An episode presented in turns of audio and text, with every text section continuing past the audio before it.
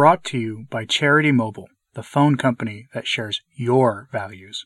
More information is available at charitymobile.com. The debate about the efficacy of Francis's consecration this past week now rages among traditional Catholics. There have emerged two camps those who hope that because Francis named the country that needed to be named, and because he did it with the backing of a large number of bishops of the church, that it was successful. The other camp has reservations, mostly due to the contents of the consecratory prayer itself and the intent that it showed, as well as because of Francis going beyond what was requested by Our Lady. Regardless of where you stand with this, Francis has been successful in accomplishing one thing further dividing traditionally minded Catholics. Please, I beg you, don't get into this game of excommunicating your brother and sister from your life because of differing opinions on this topic. Don't mock people about this, please. That only serves the interests of the enemies of the Church who occupy her highest offices. Today I'm going to present arguments from both camps for you in the most neutral way that I can, so you can know what is being said and why, because this question is going to hang over everything that happens in the coming days, weeks, and months. And there is something else that hangs over all of this as well, and I'll mention that towards the end. So let's get into this topic. Let's begin with the argument for the validity of Francis's consecration, which is probably the most commonly expressed, either because people honestly believe that his consecration was valid and that it fulfilled heaven's request, or because those expressing it are hopeful and don't want to express or entertain the negative opinion. And I understand that, trust me. I want this consecration to bear fruit as well. One version of that argument that is well expressed comes from Father Giovanni Cavalcoli, a Dominican priest who has taken it upon himself to address the main underlying concern expressed by those who doubt Francis's consecration. That doubt is based on him going beyond what Our Lady requested, Many have expressed that doubt because Francis did more than what was requested by Our Lady of Fatima. The priest has a response to that criticism that needs to be known by people who don't hold to it. Here are a couple of excerpts from his message that was posted in Italian by Vatican journalist Marco Tosatti, and I used a translation algorithm to make this work. Quote, it is not necessary that the consecration that the Pope will make to Our Lady is in perfect line with that which Sister Lucy requested at the time because times have changed. It is true that even today, the country in question constitutes a danger to the world, but in a much lesser form and degree than the spread of communism in the world to which Our Lady referred. If anything, this danger today comes from the Middle Kingdom. The problem with the requested country is that it fails to be European, as St. John Paul II had outlined it as the right lung of Europe, and this because of the schism of 1054. That country's leader's violence, certainly unjustifiable, is similar to the jealousy of certain Southern husbands betrayed by their wives. Interestingly, he is mixing the message of Fatima with the particulars of the present crisis, which I'm not sure is advisable, but I won't further comment on it beyond that. The priest goes on to describe the Orthodox and Catholic divide in both countries and how that is fueling a mocking of Christianity by the enemies of the faith, who are seeking to take advantage of this divide for their own ends. That's objectively true.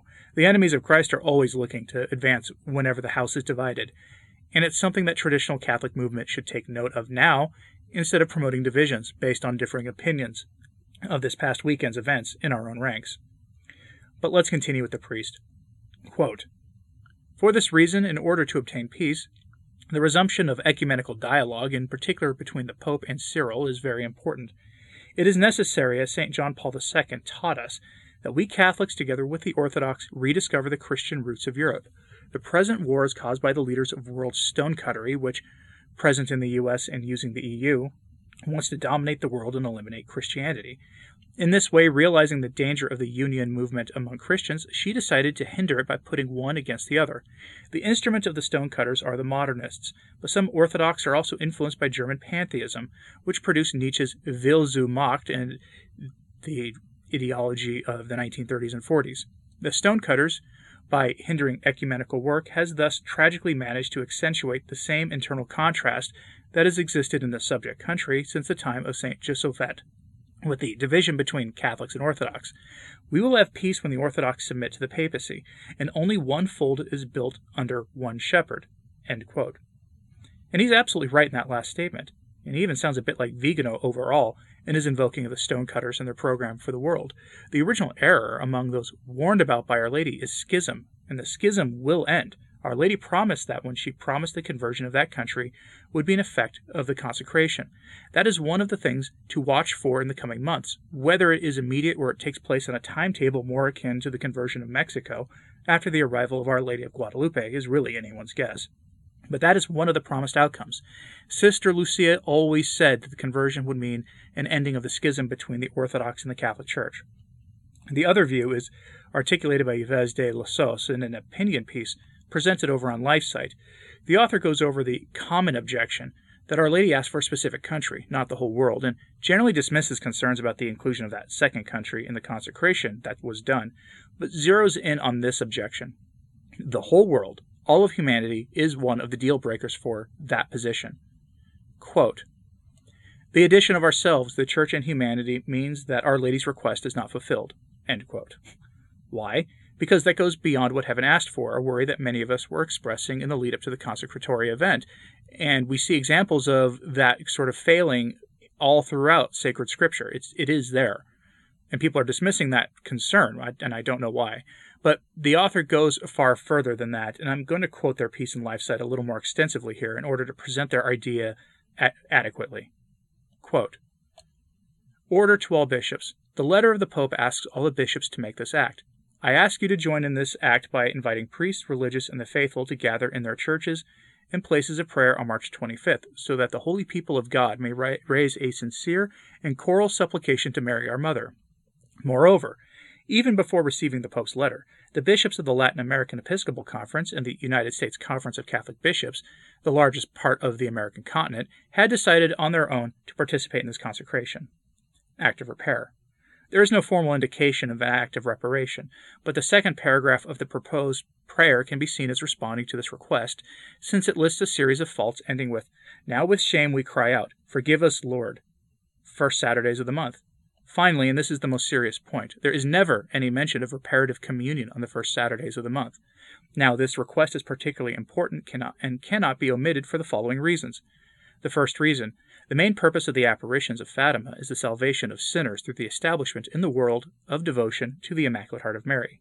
This is a will of God Himself that Our Lady entrusted to the little visionaries. On June 13, 1917, she told them, Jesus wants to establish in the world devotion to my Immaculate Heart.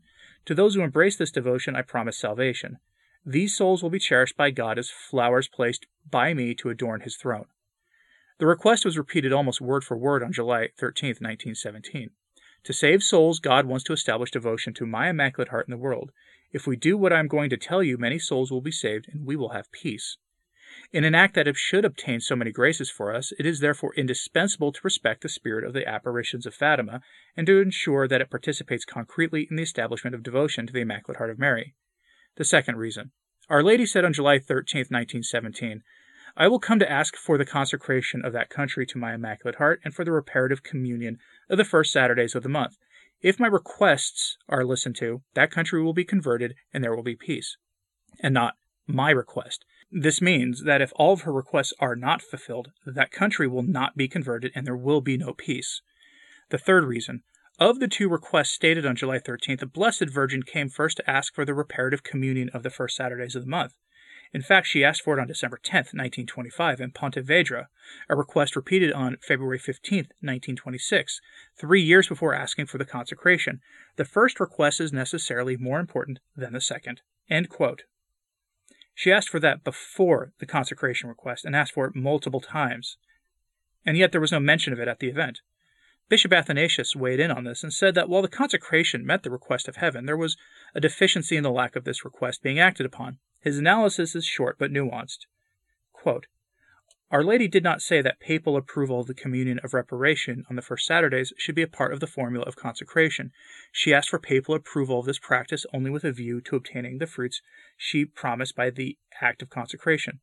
Papal approval could be manifested, for instance, in a decree from the Apostolic Penitentiary saying that the faithful who practice the communion of reparation on the five first Saturdays will obtain a plenary indulgence. Such a decree generally indicates that it has been approved by the Holy Father.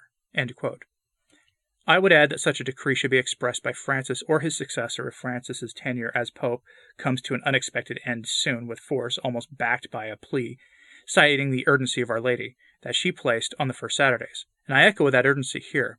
If you need to complete the you only need to complete the five first Saturdays devotion one time in your life to meet her request as expressed by Sister Lucia, though many faithful Catholics do continuously keep the first Saturday devotion, and I am certain that they experience great graces as a consequence of that. I've done numerous videos on the five first Saturdays, and I'll try to have one in the pinned comment or in today's show notes at returntotradition.org so you can get more information. But there is another shadow looming over all this that of the Pachamama demon. There are accusations related to a title attributed in the consecratory prayer to a title that is used by followers of the Pachamama demon. And that is true. There is evidence for that. But it is also true that the same title can be seen attributed to Our Lady among various saints. And Dr. Taylor Marshall went over that himself in a couple of videos recently, and I recommend that you check them out. It's not so cut and dry, which is part of the problem. There are a series of events in the recent years of the Francis reign that shows that the Pachamama is an enduring problem in Rome. Francis keeps promoting the Pachamama, and worse, he always does it on major Marian feast days and on days important to Marian saints. And I'll go over that later in the week because I think it's too big of a story to be ignored and it's too big to cover here. But once it's laid out coherently, it becomes obvious why there are doubts because of even the remote possibility of the Pachamama being involved.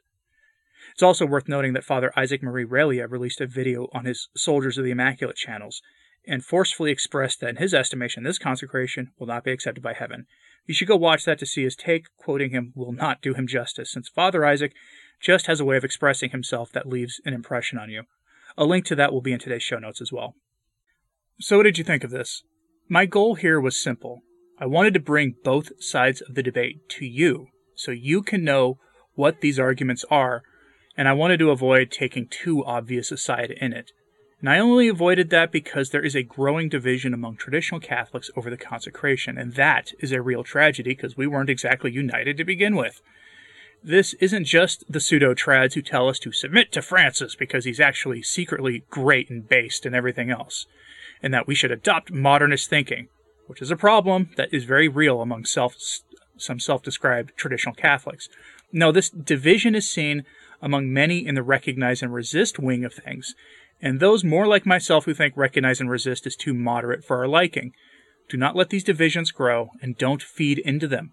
No excommunications among our own for having an opinion on this that we don't personally adhere to. That is my plea to you.